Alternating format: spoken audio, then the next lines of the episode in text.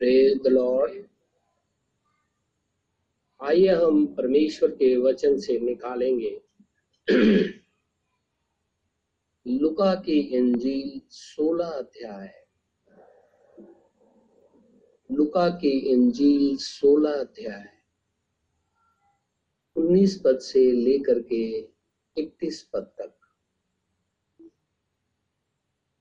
एक धनवान मनुष्य था जो बैंगनी कपड़े और मलमल पहनता और प्रतिदिन सुख विलास और धूमधाम के साथ रहता था। लाजर नाम का एक कंगाल घाव से भरा हुआ उसकी ड्योढ़ी पे छोड़ दिया जाता था और वह चाहता था कि धनवान की मेज पर के जूठन से अपना पेट भरे, यहाँ तक कि कुत्ते भी आकर उसके घावों को चाटते थे। ऐसा हुआ कि वह कंगाल मर गया और स्वर्गदूतों ने उसे लेकर अब्राहम की गोद में पहुंचाया।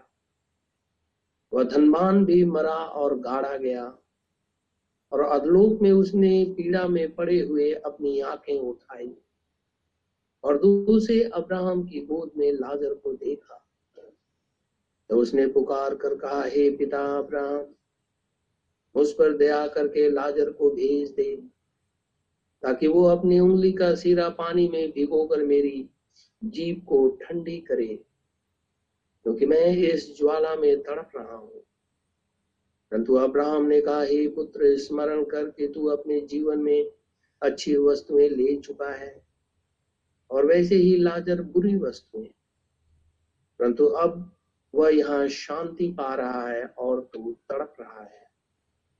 इन सब बातों को छोड़ हमारे और तुम्हारे बीच एक भारी गड्ढा ठहराया गया है कि जो यहाँ से उस पार तुम्हारे पास जाना चाहे वे ना जा सके और ना कोई वहां से इस बार हमारे पास आ सके। उसने कहा, तो हे पिता, मैं तुझसे विनती करता हूं कि तू उसे मेरे पिता के घर भेज, क्योंकि मेरे 5 भाई हैं। वह उनके सामने इन बातों की गवाही दे, ऐसा ना हो कि वे भी इस पीड़ा की जगह में आए। अब्राहम ने उससे कहा, उसके पास तो मूसा और भविष्यवक्ताओं की पुस्तकें हैं, वे उनकी सुने। उसने कहा, नहीं हे पिता अब्राहम, और यदि कोई मरे हुओं में से उनके पास जाए तो वे मन फिराएंगे। उसने उससे कहा, जब वे मूसा और भविष्यवक्ताओं की नहीं सुनते तो यदि मरे हुओं में से कोई जी भी उठे तो भी उसकी नहीं मानेंगे। परमेश्वर के इस वचन के पढ़े और सुने जाने पर आशीष हो। आमीन।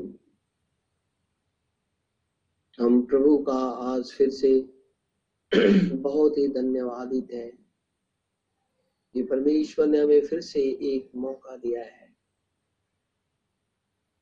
अपने गुनाहों से भी पश्चाताप करें, अपने पापों को भी मान लें,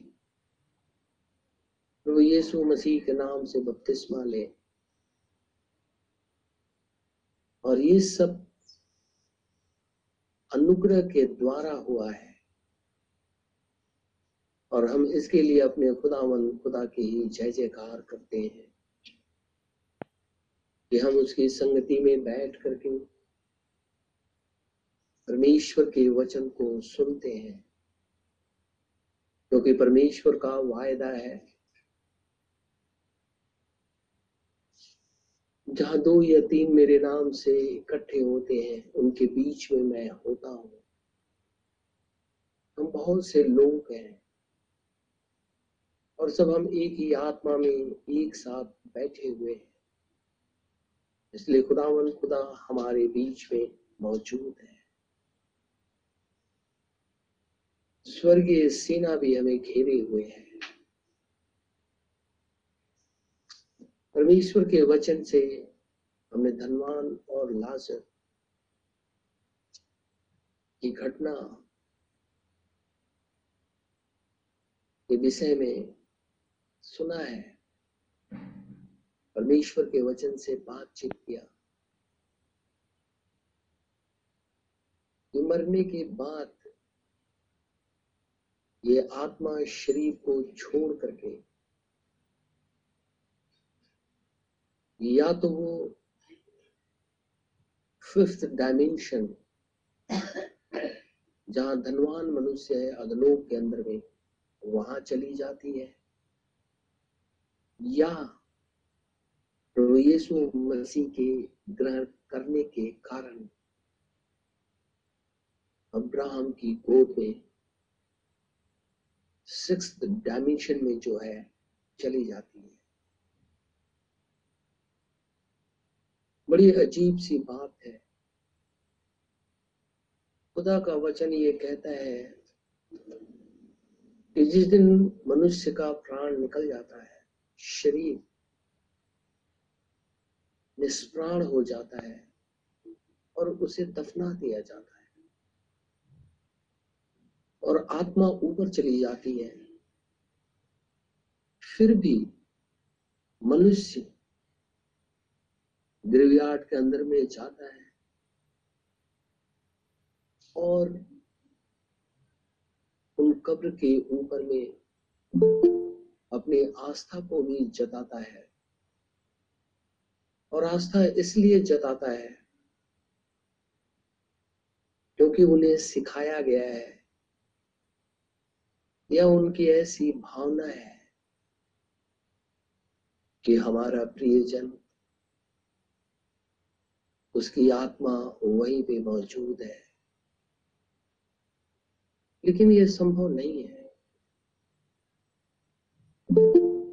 कि वो आत्मा वहां मौजूद रहे। ये भी संभव नहीं है कि वो आत्मा फिफ्थ डायमेंशन से पृथ्वी के ऊपर में आ जाए। ये भी संभव नहीं है कि वो फिफ्थ डायमेंशन से सिक्स्थ डायमेंशन के अंदर में चली जाए। ये संभव नहीं है। लेकिन इस संसार की कुरीतियां देखिए, बुराइयां देखिए, जो शैतान ने उस पृथ्वी के ऊपर में उन विद्वानों के अंदर में ये बातें डाल रखी हैं कि वो कब्र के ऊपर में जाए, फूल माला चढ़ाए, खाना चढ़ाए, अगर वो नशा करता है तो नशे की चीज भी चढ़ाए और उसकी आत्मा की शांति के लिए प्रार्थना करे और प्रभु के सामने रोते और गिड़गिड़ाते हैं और कहते हैं रेस्ट इन पीस। जबकि बाइबल इस बात को प्रमाणित नहीं करती। इसलिए संसार की सारी बातें झूठी, प्रभु यीशु मसीह की बातें सत्य है। यीशु मसीह की बातें सत्य है क्योंकि मार्ग, सत्य और जीवन वही है। लेकिन संसार का सरदार मनुष्य को इस रीति से भरमाए हुए है। मैं मसीहियों की बात कर रहा हूं। आप उनको छोड़ दें जो प्रभु को नहीं जानते हैं, लेकिन मसीही लोग प्रभु को जानते हैं और जानने के बाद भी उसकी आत्मा के लिए प्रार्थना करते हैं। जबकि ये धनवान कहता है कि लाजर को भेज दे पृथ्वी पर। अब्राहम कहता है वो पृथ्वी पर नहीं जा सकता क्योंकि उनके पास में बाइबल है, मूसा और नबियों की पुस्तक है, उसको वो पढ़े। और जब हम इस बाइबल को पढ़ते हैं तो ये इसी बाइबल से हम जानते हैं। परमेश्वर हमसे बातचीत करके बताता है मरने के बाद किसी के पापों की क्षमा नहीं है। मरने के बाद कोई भी आत्मा इस पृथ्वी पे नहीं आ सकती है यीशु मसीह के बाद। से चाहे कितना भी बड़ा पृथ्वी पर मनुष्य भोज कर ले या दान दे दे, चाहे वो चर्च को दे दे, गरीबों को दे दे, पास्टर को दे दे, कोई फर्क नहीं पड़ेगा। क्योंकि जिस दिन प्राण निकला उस दिन फैसला हो गया इस आत्मा के विषय में कि उसे कहां जाना है। और सबसे बड़ी बात, परमेश्वर का वचन सिखाता है कि हम जीते जी इस बात को जानते हैं हम कहां जाएंगे। हम जानते हैं इस बात को क्योंकि अगर हमने प्रभु येसू मसीह को ग्रहण कर लिया है और प्रभु येसू मसीह के साथ चल रहे हैं और परमेश्वर के काम हमारी जिंदगी से प्रकट हो रहे हैं, निश्चित जानिए खुदावन खुदा के संग ही हम रहेंगे। और अगर आत्मा के फल हमारी जिंदगी से प्रकट नहीं हो रहे हैं, निश्चित जानिए कि वो मनुष्य खुदावन खुदा के पास नहीं जा सकता। क्योंकि जब हम प्रभु येसु मसीह को ग्रहण करते हैं तो परमेश्वर हमारे में से होकर के अपने कार्यों को अंजाम देता है। जब हम खुदावन खुदा को ग्रहण करते हैं तो परमेश्वर के सारे कार्य हमारी जिंदगी में दिखाई देते हैं। और अगर वो नहीं दिखाई दे रहे हैं, इसका मतलब हमने प्रभु यीशु मसीह को ग्रहण नहीं किया है।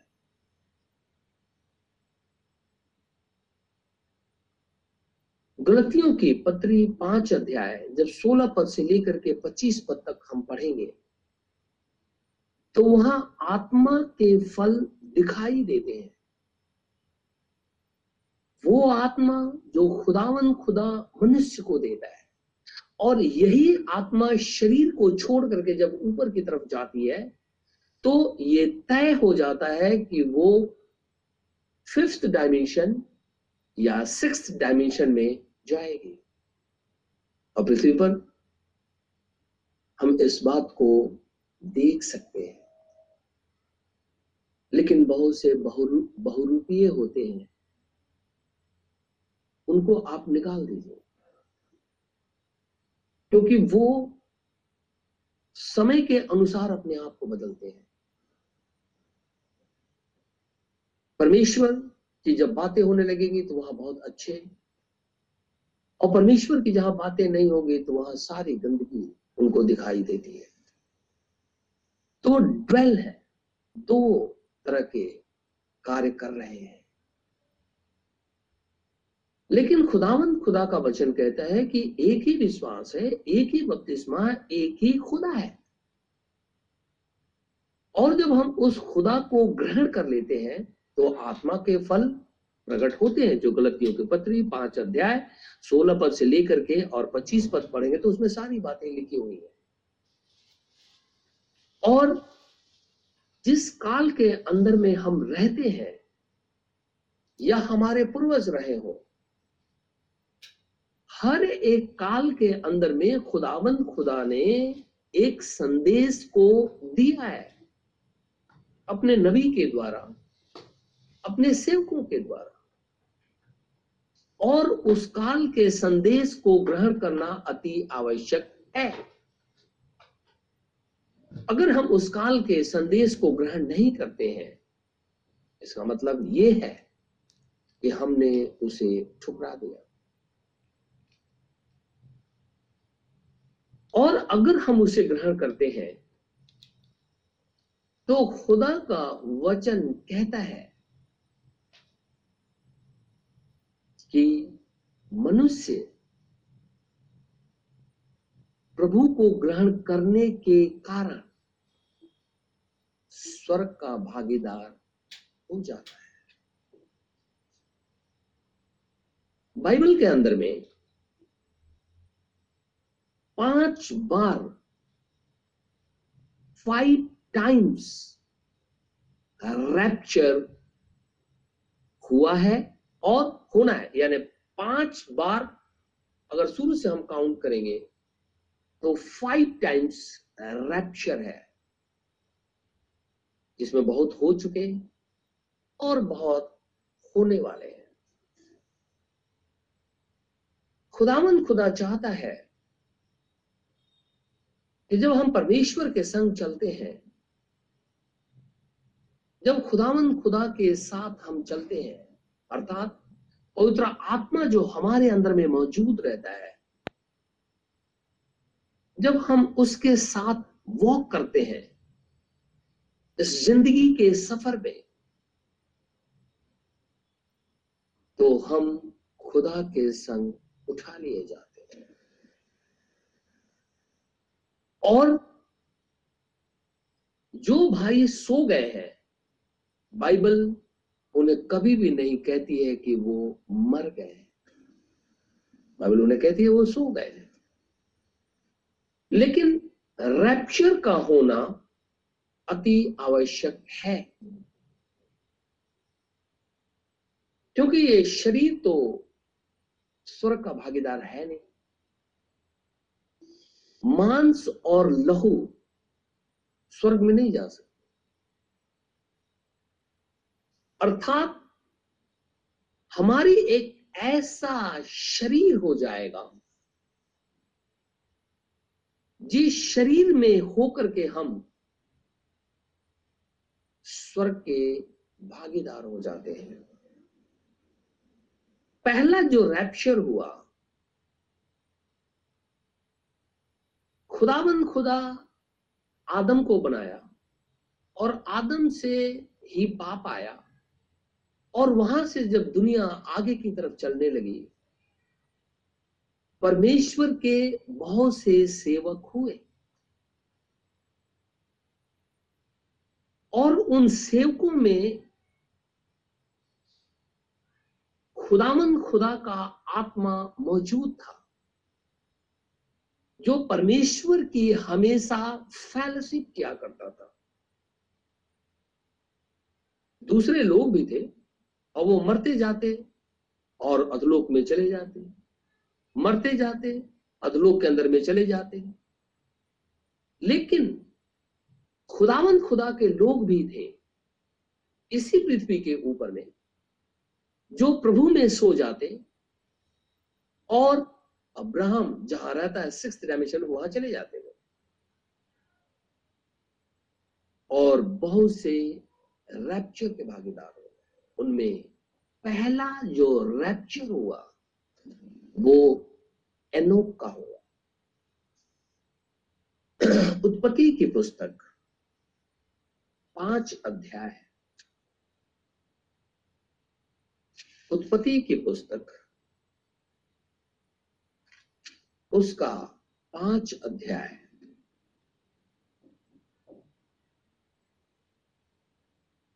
इक्कीस पद से मैं पढ़ता हूं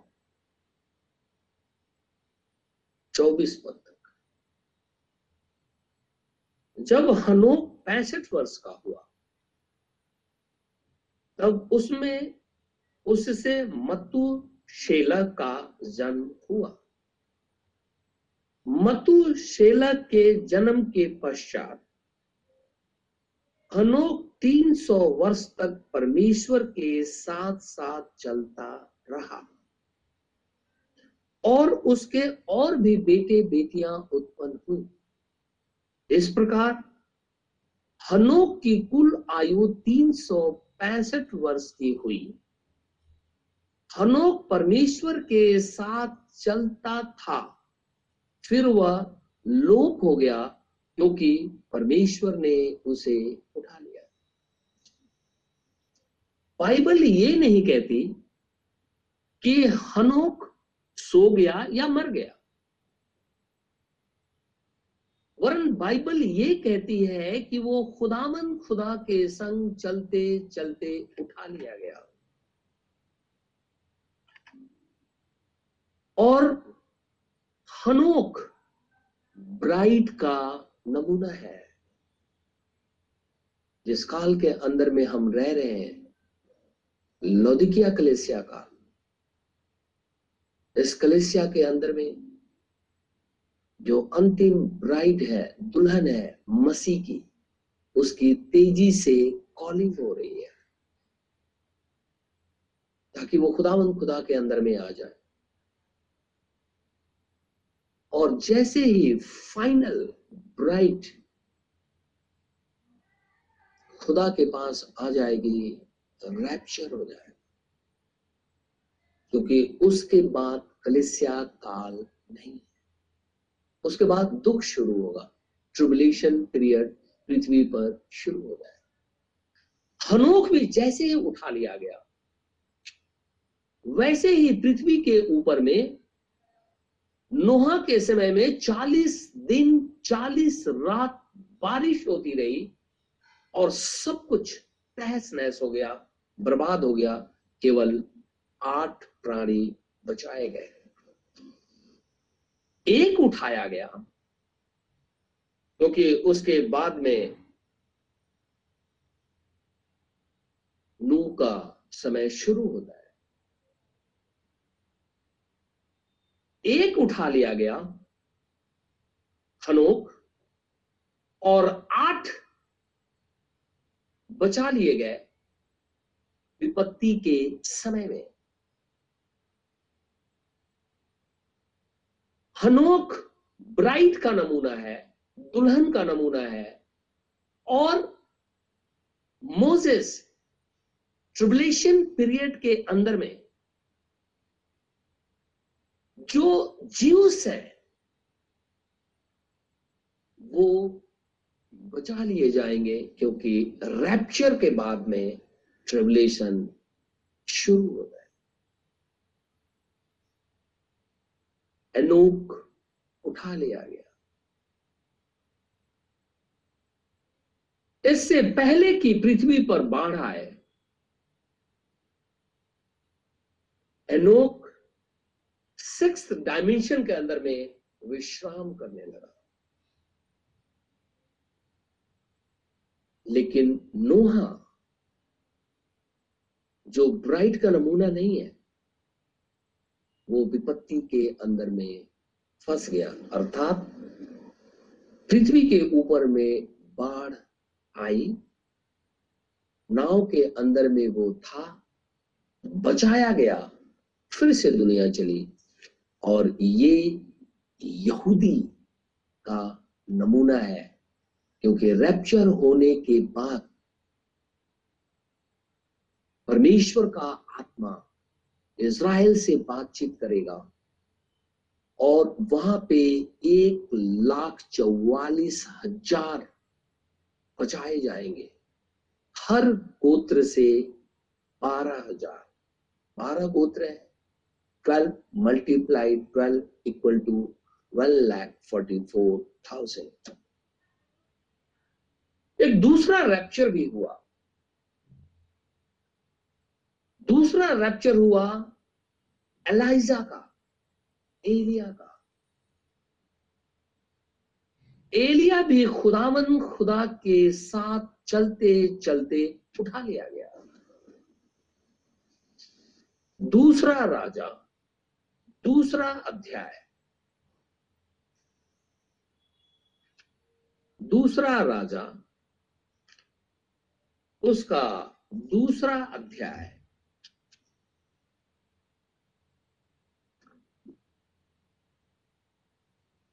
मैं पढ़ूंगा 6 पद से, और मैं चाहूंगा हम इसे अपने घरों में पढ़ेंगे। दूसरा राजा, दूसरा अध्याय, 6 पद से। फिर एलिया ने उससे कहा, ये एलिशा से बात हो रही, फिर एलिया ने उससे कहा, यहोवा मुझे यर्दन तक भेजता है, इसलिए तू यहीं ठहरा रहा। उसने कहा, यहोवा के और तेरे जीवन की शपथ, मैं तुझे नहीं छोड़ने का। अतः वे दोनों आगे चले और भविष्यद्वक्ताओं के चेलों में से 50 जन आकर उनके सामने दूर खड़े हुए, और वे दोनों यर्दन के किनारे खड़े हुए। तब एलिया ने अपनी चद्दर पकड़कर ऐंठ ली और जल पे मारा, तब वह इधर उधर दो भाग हो गया, और वे दोनों स्थल ही स्थल पार हो गए। परमेश्वर ने जब इज़राइल को बाहर निकाला था, लाल समुद्र को दो भागों में किया था, और वो स्थल स्थल पार हुए।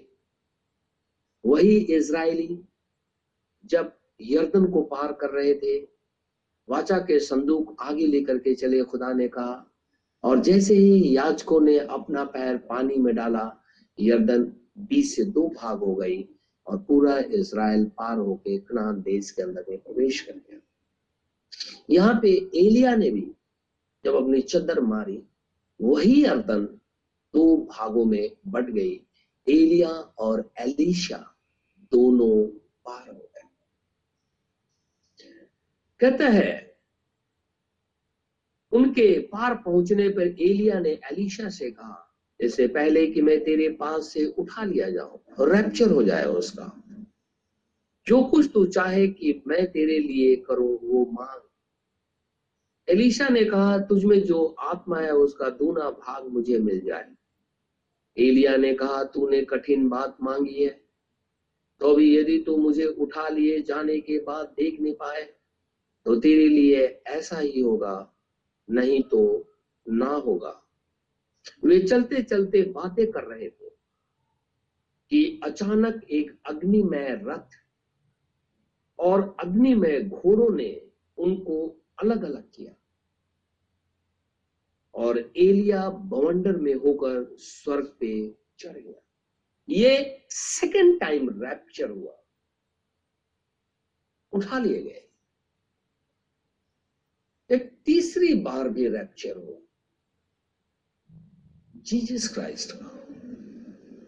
कैसे? प्रभु येसू मसीह जब सलीब पे जान दिया, जैसे उसका प्राण निकला, पर्दा 2 भाग में फट गया, कब्रें खुल गईं, पवित्र लोग जीवित हो गए। प्रभु येसू मसीह अधलोक में 5th डायमेंशन के अंदर में गया। वहां पे उनको उसने प्रचार किया, कैदी आत्माओं को छुड़ा दिया, अधलोक और मृत्यु की कुंजियां उसने शैतान से ले ली। प्रभु यीशु मसीह के पास अब वो कुंजियां हैं। तीसरे दिन प्रभु यीशु मसीह मुर्दों में से जिंदा हुआ, और जैसे ही वो जिंदा हुआ, सारी आत्माएं जो जीवित हो गई थी, जिस दिन उसने प्राण सलीब पे दिया था, कब्रें खुल गई थी, वो बाहर आ गई थी, वो स्वर्ग पे उठा लिए गए। यीशु मसीह भी स्वर्ग पे उठा लिया। प्रेरितों के काम पहला अध्याय। प्रेरितों के काम और उसका पहला अध्याय।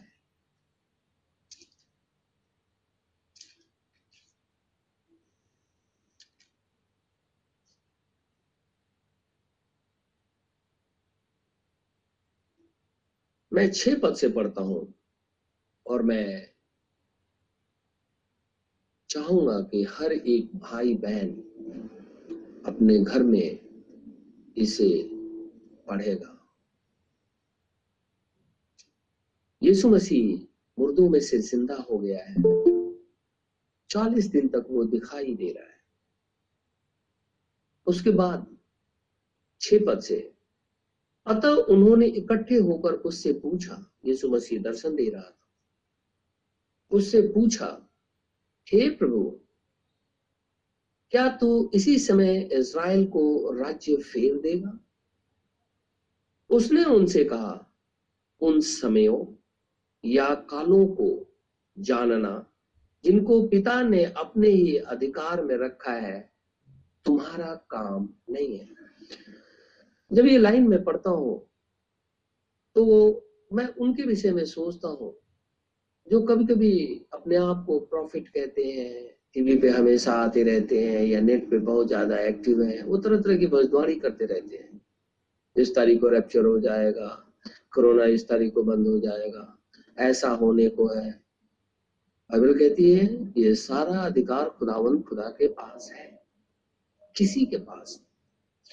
कोई भी इस पृथ्वी का प्रॉफिट हो, कोई भी इस पृथ्वी का सेंस हो, कोई भी इस पृथ्वी का सेवक हो, इवेंजलिस्ट हो, वो इस बात को जानता ही नहीं रैप्चर किस दिन हो।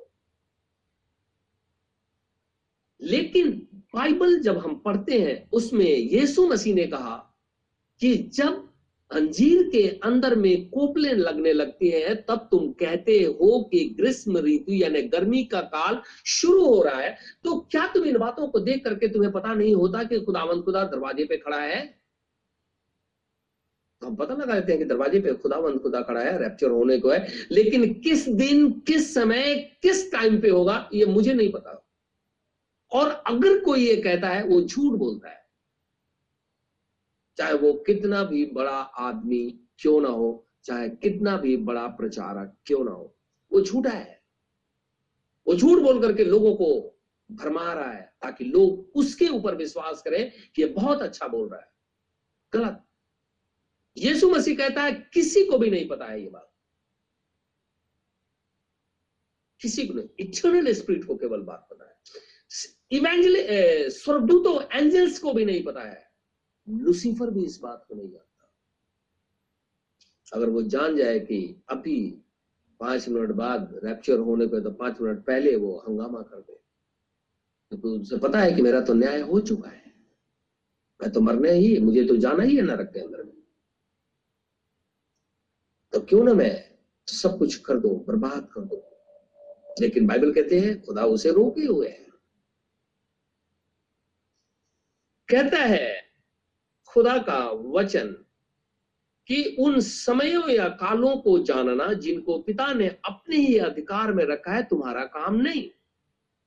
परंतु जब पवित्र आत्मा तुम पर आएगा तब तुम सामर्थ पाओगे और यरूशलेम और सारे यहूदिया और सामरिया में और पृथ्वी की छोर तक मेरे गवाह होगे। यह कहकर वह उनके देखते देखते ऊपर उठा लिया गया और बादल ने उसे उनकी आंखों से छिपा लिया। ये थर्ड रैप्चर हो गया। यीशु मसीह बादल पे उठा लिया। लुका की इंजील 24 अध्याय 51 पद जब आप पढ़ेंगे, हम पढ़ेंगे लुका की इंजील 24 अध्याय और उसका 51 पद, 51। यहां भी लिखा हुआ है 51 पद में, 50 और 51 में पढ़ूं। तब वह उन्हें बैतनिया तक बाहर ले गया और अपने हाथ उठाकर उन्हें आशीष दी और उन्हें आशीष देते हुए वह उनसे अलग हो गया और स्वर्ग पे उठा लिया गया। यही बात मरकुस 16:19 पद में भी लिखा हुआ है। मरकुस 16:19 पद, जरा हम इसे पढ़ेंगे। मरकुस 16 और उसका 19 पद, मैं 15 पद से पढ़ता हूं। और उसने उनसे कहा तुम सारे जगत में जाकर सारी सृष्टि के लोगों को सुसमाचार प्रचार करो। जो विश्वास करे और बपतिस्मा ले उसी का उद्धार होगा, परंतु जो विश्वास ना करेगा वो दोषी ठहराया जाएगा। विश्वास करने वालों में ये चिन्ह होंगे कि वे मेरे नाम से दुष्ट आत्माओं को निकालेंगे, नई नई भाषा बोलेंगे, सांपों को उठा लेंगे और यदि वे प्राण नाशक वस्तु पी भी जाए तो भी उनकी कुछ हानि ना होगी। वे बीमारों पे हाथ रखेंगे और वे चंगे हो जाएंगे। प्रभु यीशु उनसे बातें करने के बाद स्वर्ग पे उठा लिया गया और परमेश्वर की दाहिने ओर बैठ गया। ये तीसरा रैप्चर है। येसु मसीह जब उठा लिया गया है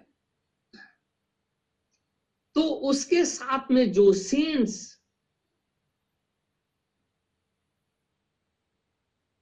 की कब्रें खुल गई थी और वो जीवित हो गए थे, जिस दिन येसु मसीह क्रूस पे अपने प्राण को छोड़ दिया था, जिस दिन येसु मसीह तीसरे दिन जीवित हो गया, उठा लिया गया और दिखाई देता वो सारे सेंट्स सिक्स्थ डायमेंशन के अंदर में चले गया और येसु मसीह इटर्नल स्पिरिट के राइट में बैठ गया। मैंने आपको बताया था बहुत बार सिंहासन वहां एक ही है। राइट साइड में बैठना उसके पावर एंड अथॉरिटी को रिप्रेजेंट करता है, क्योंकि यीशु मसीह जिस शरीर को लेकर के पृथ्वी पे आया था, यानी अनंत आत्मा जिस शरीर को पहन करके पृथ्वी पर आया था, वही शरीर वहां पे है। और जब वो अभी रैप्चर होने को है, उसी शरीर को धारण करके फिर से आ जाएगा ताकि हम उसे देखें, उसी शरीर को। अगर वो दूसरा शरीर ले लेगा तो बाइबल में लिखा है, इसी में हमने पिछले दिनों पढ़ा था ओल्ड टेस्टमेंट के अंदर में, वो कहता है कि उस समय सारे गोत्र जो यहूदी हैं वो रोएंगे, चिल्लाएंगे और पूछेंगे ये घाव तेरे कहां से लगे, तो वो कहेगा कि मेरे प्रियो ने मुझे दिया है। जब वो पहचानेंगे तभी तो ऐसा करेंगे। और यही कारण है कि 1963 के अंदर में बादल जो दिखाई दिया था, मसीहा उसमें आ गया था। परमेश्वर की प्रेजेंस थी। और यही आपने देखा होगा कि एंड टाइम मैसेज बिलीवर अपने घरों के अंदर में उस क्लाउड की पिक्चर लगा के रखते हैं, जिससे कि अमेरिका की FBI ने फॉरेंसिक जितनी भी एजेंसियां हैं अमेरिका के अंदर में, जब उसका फोटो खींचा गया था तो उसको उन्होंने जांचा था कि देखें कि कहीं कोई ट्रिक तो नहीं है ये, जिसकी वजह से लोगों के अंदर में भ्रम फैलाया गया है। लेकिन उन्होंने सर्टिफिकेट जारी कर दिया ये नेचुरल है। और ब्रैनहम उसको कहते हैं, जब वो आ रहे थे तो क्राउड जो है वो एंजल और उसके बीच में मसाया, लेकिन आज उसी क्लाउड को एकदम स्पष्ट रीति से क्राइस्ट के चित्र लोगों ने बना दिया है। लेकिन जब 1963 में दिखाई दिया था तो वैसा नहीं था जैसा आज घरों के अंदर में दिखाई देता है। यही फॉल्स डॉक्ट्रिन हो जाती है। जो क्लाउड के अंदर में क्राइस्ट की फोटो दिखा दे वो क्राइस्ट ही है, लेकिन जैसे यीशु मसीह की फोटो हम अपने घरों के अंदर में लगाते हैं, वही वाला फोटो उसके अंदर में लगा देते दिखाते हैं लोग, आर्टिस्ट लोग, और फिर वो सब जगह दिखाई दे वो देखो यीशु मसीह। लेकिन जब 1963 वाला जब क्लाउड को देखेंगे तो वैसा आपको नहीं दिखाई दे जैसा आज लोग देखते हैं। दोनों में बहुत अंतर है। लोग इस बात को नहीं समझते। वो कहते हैं कि मसीहा ही है ना, हमने लगा दिया तो क्या हो गया, क्या आप उसकी वर्शिप करोगे? शायद इसीलिए लगा करके वर्शिप करोगे उसकी, ताकि दुनिया को दिखाओगे ये देखो। अगर परमेश्वर को वैसे होना था तो वैसे नहीं करता वो, लेकिन फिर भी आप ऐसा क्यों करते हो? लेकिन लोग इस बात को नहीं समझते और फिर उसी स्थिति के अंदर में आ जाते हैं जिसको खुदा ने मना किया है। मैं एक बात कहूं, हमारे दिल्ली के एक पास्टर हैं, उनकी फोटो उस क्लाउड के अंदर में उनके चर्च वालों ने लगा दी है। ये पिछले सालों की बातें हैं। अभी भी उनके घरों के अंदर में उनके पास्टर उसी क्लाउड के अंदर में दिखाई देते हैं। और नीचे उन्होंने 3-4 लाइन लिखा है कि ये कोई ट्रिक नहीं है, सचमुच में ये पास्टर जो है उस क्लाउड के अंदर में प्रचार करते समय दिखाई दिया। मैं पूछना चाहता हूं क्योंकि ये जानना बहुत जरूरी है ताकि लोग आपको भरमाए नहीं। मैं पूछना चाहता हूं कि जब कभी भी किसी का रैप्चर होता है, किसी का भी, जो हम अभी हमने पढ़ा हनोक का रैप्चर, एलिशा का रैप्चर, येसू मसीह का रैप्चर, जब इनका रैप्चर हुआ तो ये फिजिकल बॉडी में थे या थियोफनी के अंदर में थे। थियोफनी एक ऐसा शरीर है जिसे हम देख सकते हैं और वो शरीर कहीं भी आ सकता है, कहीं भी जा सकता है। और हमारे इस शरीर से जैसे अभी हम दिखाई देते हैं ऐसा नहीं है। और इसीलिए यीशु मसीह कहता है कि मैं पिता के पास जाता हूं और तुम्हारे लिए घर बनाऊंगा। और खुदावंद खुदा का वचन कहता है हर एक के लिए एक शरीर रखा हुआ है, ठीक है। तो जब मनुष्य, कुरुंथियों के पत्री अभी हम आगे पढ़ेंगे, जब मांस और शरीर परमेश्वर के राज्य का भागीदार नहीं है तो हम प्रभु से मिलने के लिए बदल जाएंगे, यानी हमारा शरीर बदल जाएगा और फिर हम प्रभु से हवा में मिलेंगे। यानी हम इस शरीर के अंदर में नहीं होंगे लेकिन हमारा शरीर चेंज हो जाएगा, थियोफेनी के अंदर में आ जाएगा। तो अब आते हैं कि जब उस भाई का फोटो उस क्लाउड के अंदर में, बादल के अंदर में लगा हुआ है, तो आप ध्यान से देखेंगे तो देखेंगे कि हाथ में माइक भी पकड़े हैं और चश्मा भी लगाए। तो क्या थियोफेनी के अंदर में चश्मा भी पहनना है और हाथ में माइक भी पकड़ना है? ये दोनों काम करने हैं तो फॉल्स हो गया ना, क्योंकि चश्मा हमारे लगाने की तो जरूरत ही नहीं है क्योंकि हम तो चेंज हो गए हैं, और हाथ में माइक पकड़ने की जरूरत ही नहीं है क्योंकि हम पृथ्वी के है ही नहीं। और मसाया जब दिखाई दिया था क्लाउड के अंदर में 1963 के अंदर में, तो वो तो ऐसा नहीं।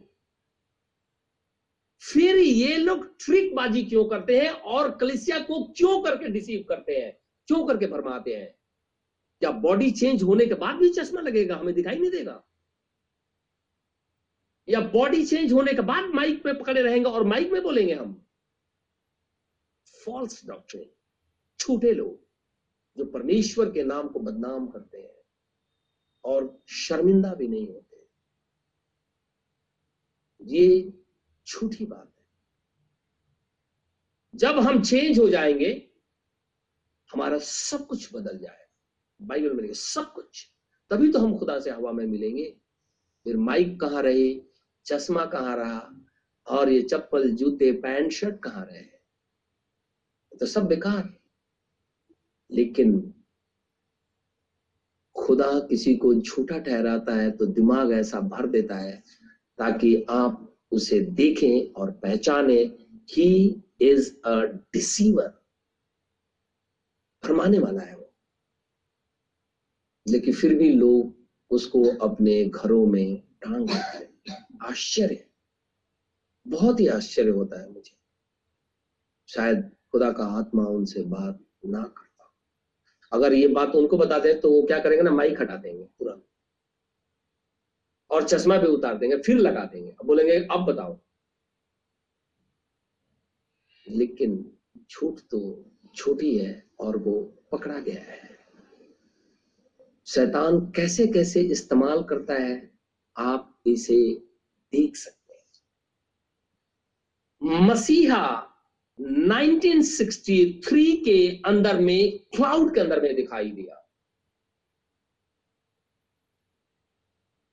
और आज चौथी बार ब्राइड का रैप्चर होने को है। पहला हनोक का हुआ, दूसरा एलिया का हुआ, तीसरा जीसस क्राइस्ट उठा लिया गया, चौथा ब्राइड दुल्हन अब स्वर्गारोहण के लिए तैयार है। अब कलीसिया का उठाया जाना है, हमारा और आपका। अब हम स्वर्ग के भागीदार होने को है, अब हम खुदावंद खुदा के साथ जाने को तैयार है। अब परमेश्वर का आत्मा हमसे बातचीत करता है, अब परमेश्वर की संगति हमें अच्छी लगती है। अब हम संसार से बायकॉट हो रहे हैं, हम यूनाइट होते जा रहे हैं। शैतान चारों तरफ से हमारे ऊपर में अटैक करता है, लेकिन इसके बाद भी परमेश्वर हमारी मदद करता है, क्योंकि हम दुल्हन हैं और हम उठा लिए जाएंगे। हम निकालेंगे बाइबल से पहला थिस लून क्यों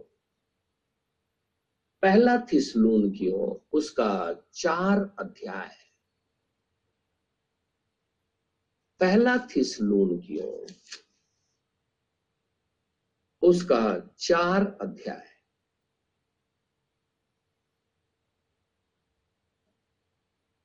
पद से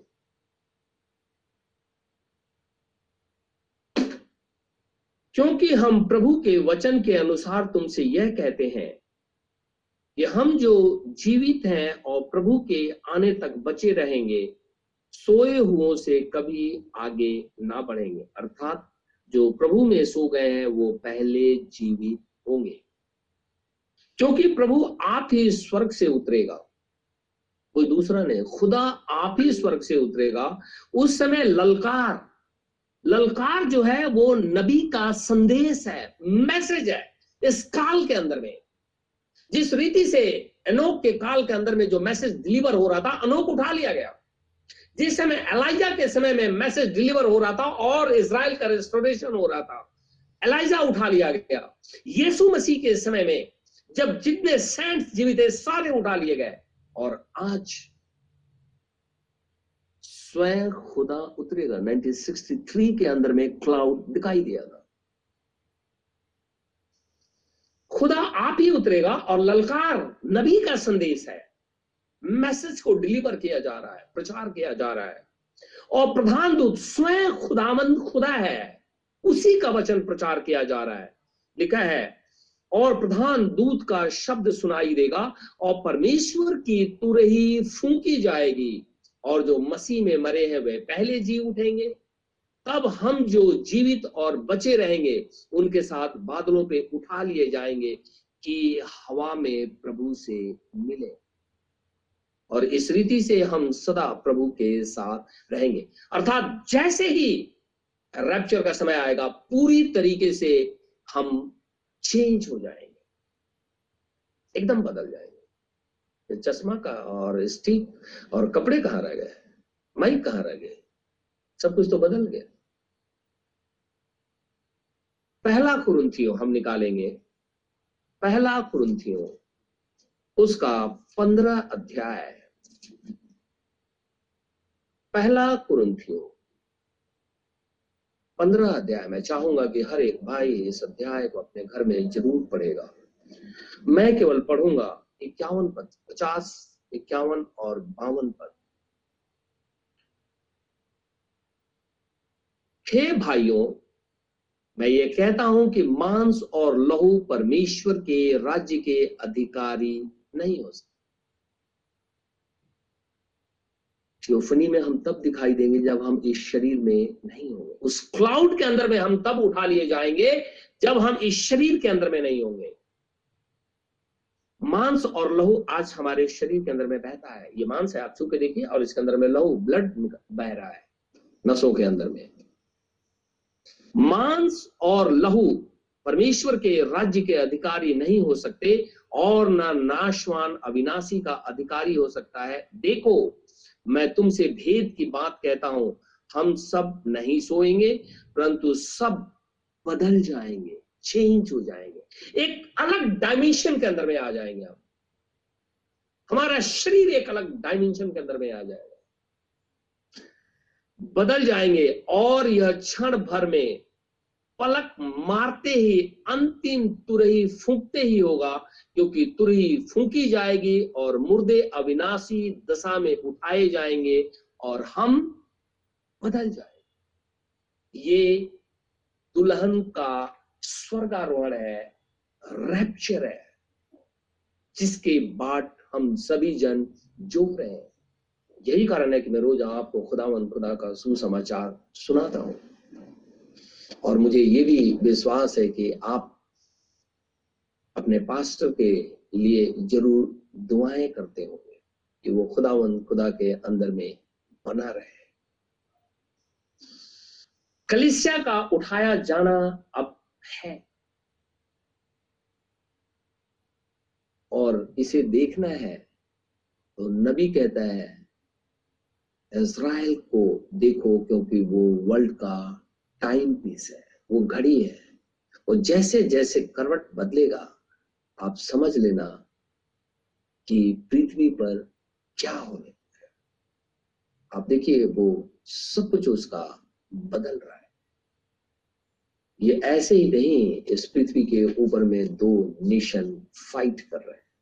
आज कितने दिन हो गए, 27 डेज हो गए, एक जंग चल रही है। ये फोर्थ रैप्चर है जिसके अंदर में हम लोग उठाए जाएंगे, हम उसकी बात जो रहे हैं। देखिए कितनी बड़ी बात है, जिस काल के अंदर में हम रह रहे हैं इसी काल के अंदर में रैप्चर होने को है। तो क्यों करके ना हम खुदावंद खुदा के साथ अपने आप को जोड़ लें? क्यों नहीं जोड़ लें? क्यों नहीं अपने परमेश्वर के संग हम बने रहें? क्यों नहीं अपने खुदावन खुदा की हम जय जयकार करें? अपने गुनाहों से क्यों ना पश्चाताप कर लें? एक और रैप्चर होने, और वो रैप्चर एलिया और मूसा का होगा। वो फिफ्थ रैप्चर है, पांचवी बार रैप्चर होगा।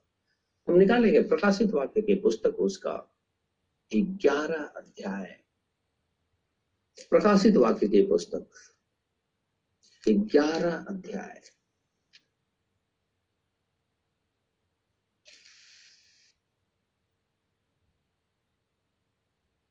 मैं चाहूंगा कि आप सभी जन इसे अपने घर में जरूर पढ़िए। मैं केवल पढ़ूंगा 7 पद से। ये एलिया और मूसा है, और लिखा है कि जब जैसे हमारा रैप्चर हो जाएगा, यानी हम उठा लिए जाएंगे, वैसे ही खुदावंद खुदा का आत्मा इज़राइल से बात करेगा, और इज़राइल के अंदर में 2 प्रॉफिट होंगे, एलिशा और मोसेस। उनके विषय में ये लिखा हुआ। ये सब्जेक्ट हमने बहुत बार प्रचारा है, इसलिए आप सबको पता है। मैं 7 पद से पढ़ूंगा। जब वे अपनी गवाही दे चुकेंगे, ये एलिशा और मोसेस, तो वह पशु जो अथाह कुंड में से निकलेगा उनसे लड़कर उन्हें जीतेगा और उन्हें मार डालेगा। अथाह कुंड ये लोगों के बीच में से पोप जो है वो अपने आप को आगे लेकर के आए। ब्रदर ब्रैनम कहते हैं ये पशु है कौन हो, और ये दुआ करता है परगेटरी से बाहर आ जाओ, और धनवान परगेटरी से बाहर आ ही नहीं सकता। अग्निशोधक से बाहर आ जाओ, अब्राहम कहता तुम जा ही नहीं सकते, और पोप कहता है मैं तुम्हें बाहर निकाल दूंगा, और नबी कहता है ये वही बिस्ट है, ये वही पशु है, अर्थात पोप। अब बाहर बोल दे लोग झगड़ा कर देंगे, लेकिन सच्चाई यही है, और इसे ग्रहण करना ही होगा अगर आप खुदा को ग्रहण करना चाहते हैं। तो कहता है कि जब वे अपनी गवाही दे चुकेंगे तो वो पशु जो अथाह कुंड में से निकलेगा उनसे लड़कर उन्हें जीतेगा और उन्हें मार डालेगा।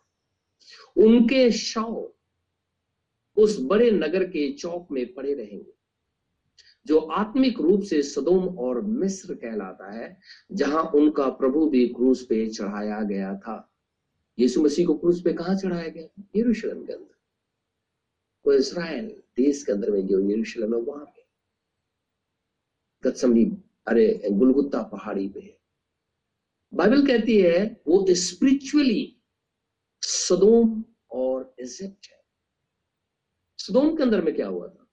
आकाश ऊपर से आई थी, सब कुछ जला करके नाश कर दिया। इजिप्ट के अंदर में क्या हुआ था? परमेश्वर ने 10 विपत्तियां भेजी और सबके देवताओं को मार डाला और इज़राइल को बाहर निकाल दिया। कहते ये स्पिरिचुअली वही है जहां खुदा हमारा चढ़ाया गया, अर्थात यरूशलेम के अंदर में।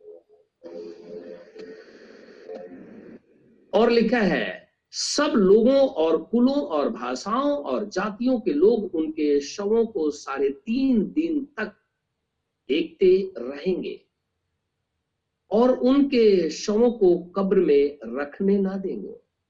इनको बड़ा रहने दो, ये बड़ा प्रभु प्रभु करते रहते हैं, ये तो परमेश्वर यीशु मसीह का प्रचार करते, मारो मार करके चौराहे पे फेंक दिया इन दोनों को। और 3.5 दिन तक उनकी लाश चौराहे पे पड़ी रही, कोई उठाने नहीं दिया। आप सोच सकते हैं ऐसा, लेकिन होने को है। ये ट्रिबुलेशन है। इस ट्रिबुलेशन में आने से पहले ब्राइड, आप और हम इस पृथ्वी को छोड़ चुके होंगे, क्योंकि दुल्हन विपत्ति में नहीं पड़ेगी, वो मसीह अपने पति के साथ हो जाएगी। उनके शवों को कब्र में रखने ना देंगे। पृथ्वी के रहने वाले उनके मरने से आनंदित और मगन होंगे और एक दूसरे के पास भेंट भेजेंगे, क्योंकि इन दोनों भविष्यद्वक्ताओं ने पृथ्वी के रहने वालों को सताया था। कैसे सताया? लिखा हुआ है खुदावन खुदा का वचन सुना करके 1,44,000 को बाहर निकाल दिया, मुहर लगा दी। उन्होंने यीशु मसीह को ग्रहण कर लिया यहूद को। इसीलिए ये पृथ्वी पर हलचल मचाए हुए थे इज़राइल के मध्य में। परंतु 3.5 दिन के बाद परमेश्वर की ओर से जीवन का श्वास उनमें पैठ गया और वे अपने पांवों के बल खड़े हो गए और उनके देखने वालों पे बड़ा भय छा गया। आप जानते हैं 72 आवर के अंदर में बॉडी डिकम्पोज होने लगती है, सड़ने लगती है। ये 3.5 दिन तक चौराहे पे पड़े हुए। ये एलिशा और मोसेस, दो विटनेस, यीशु मसीह की गवाही दे रहे, लोगों को बाहर निकाल रहे हैं। लोगों ने मार करके और चौराहे पे फेंक दिया है इज़राइल के मध्य में। 3.5 दिन तक कोई लाश उठाने वाला नहीं है। यही सोच करके ना, सड़ने दो इनको, मरने। ये लोग बड़ा परेशान किए हुए, यीशु मसीह बोलते रहते हैं, यीशु मसीह परमेश्वर है, पता नहीं ये कौन लोग है। और उस तो यही बोल रहा था कि यीशु मसीह ने एनकाउंटर कर दिया दमिश्क के रास्ते पे, बोला मैं यीशु मसीह हूँ, तो क्यों सताता है? ये लोग भी ऐसा ही, क्योंकि ये फाइनल कॉलिंग हो रही है इज़राइल। 3.5 दिन तक उनकी लाशें चौराहे पे पड़ी रही। खुदावंद खुदा का आत्मा उनके अंदर में बैठ गया, आ गया, जीवन का श्वास आ गया। उठ करके अपने पैर पे खड़े हो गए। 3.5 दिन के बाद बॉडी, मैंने बोला 72 आवर में सड़ने लगती है। यह 3.5 दिन था। और जब वो खड़े हो गए तो लिखा है लोग जब देखे कि ये क्या, एक सड़ा हुआ आदमी, 2 सड़े हुए जन, जिसको मार करके लहू लुहान करके, सिर फाड़ करके, पैर तोड़ करके, पेट फाड़ करके फेंक दिया गया है, वो जिंदा हो गया। और जिंदा ही नहीं हुआ, कहता है स्वर्ग में से एक बड़ा शब्द सुनाई दिया, यहां ऊपर आ जाओ, ऊपर आ जाओ। यह सुन वे बादल पे सवार होकर अपने बैरियों के देखते देखते स्वर्ग पे चढ़ गए। यह रैप्चर हो गया इनका, एलिशा और मोसेस का। लेकिन इससे पहले आप और हम हैं, ये अभी घटना नहीं घटी है, लेकिन हमारा समय चल रहा है कि कलीसिया इसी काल के अंदर में, लौदिकिया कलीसिया काल के अंदर में राज्य का पाठ्यकर हो जाए, उसके बाद ये घटना घटेगी। हम इसे देखेंगे नहीं, क्योंकि हम तो ऊपर होंगे। अगर देखेंगे, खुदा करेगा तो ऊपर से नीचे देखेंगे, हमें दिखाई देगा अगर परमेश्वर ने चाहा तो, कि देखो क्या हो रहा है, कैसे लोग हमारे लोगों को मार देते हैं। आज भी देखिए, रोज पास्टर्स को लोग मार देते हैं। वो सोचते हैं कि यही जड़ है वचन सुनाने वाला, इसको मार डालो। और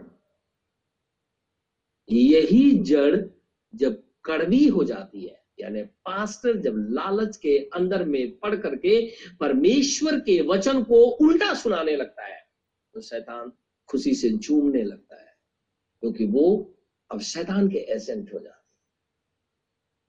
अब वो क्या करते हैं, परमेश्वर के वचन को तोड़ते हैं और गलत फीडिंग करते हैं।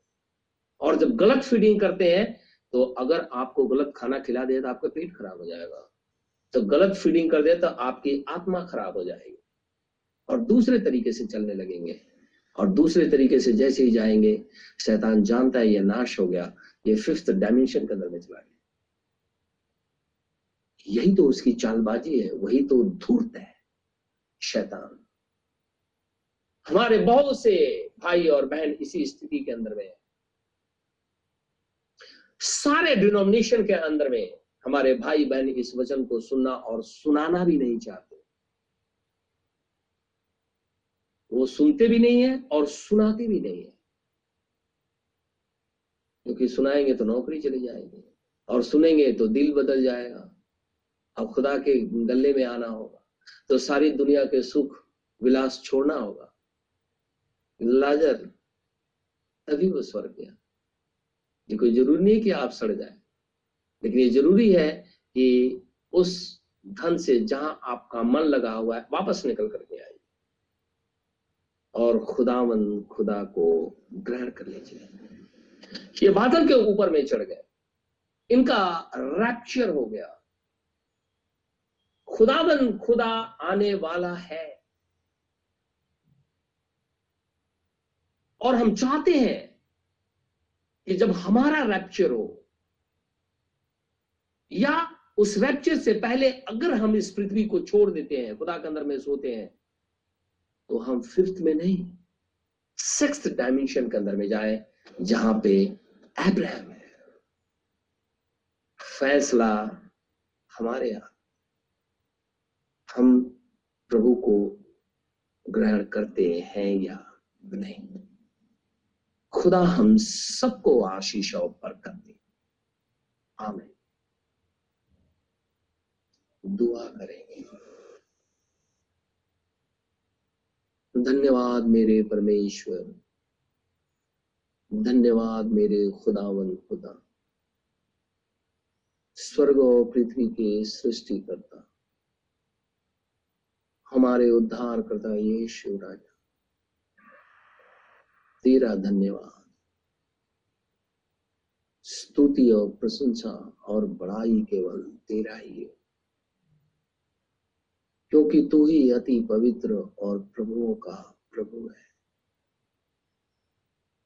हमारे मनों को शुद्ध कर प्रभु, हमारी आत्मा को भी शुद्ध कर, हमारे शरीर को भी शुद्ध रख, ताकि ये सारी चीजें हम तो खुदावन खुदा को चढ़ाएं। हे प्रभु, रहम कर हमारे, ताकि हम तेरी महिमा करें। पृथ्वी के ऊपर में जंग चल रही है, न जाने कितने लोग मर गए। इससे पहले विपत्ति चली कोरोना की, और अभी फिर से तेजी से बढ़ा हुआ है। कोरोना में लाखों लाख लोग मर गए पूरी दुनिया से, और अब इस जंग के अंदर में मर रहे। दूसरी बीमारियों से मरते हैं वो अलग, शैतान किसी और रीति से मनुष्य को मारता है वो अलग। ऐसी पृथ्वी पे हम रहते हैं खुदा, अगर तेरा हाथ ना रहे, अगर तू हमारे साथ बना ना रहे, तो हम जीवित नहीं रह सकते और ना ही खुदा हम उस परमेश्वर में पाए जाते। लेकिन तूने हम पे रहम किया, तेरा नाम मुबारक हो। मैं चाहता हूं अपना आत्मा हमारे अंदर बनाए, उन सारी विपत्तियों से हमें बचा ले। प्रार्थना अपने उद्धारकर्ता येसू नासरी के नाम से मांगता हूं, इसे इसी घड़ी पूरा कर। आमीन।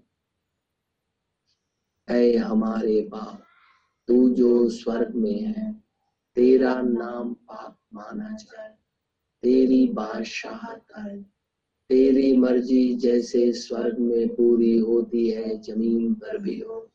हमारे रोज की रोटी आज हमें, जिस प्रकार हम कसूरवारों को माफ करते हैं, तू भी मेरे कसूरों को माफ कर। हमें आजमाइश में न पड़ने, परंतु बुराई से बचा, क्योंकि बादशाहत, कुदरत और जलाल हमेशा तेरे हैं। आमीन।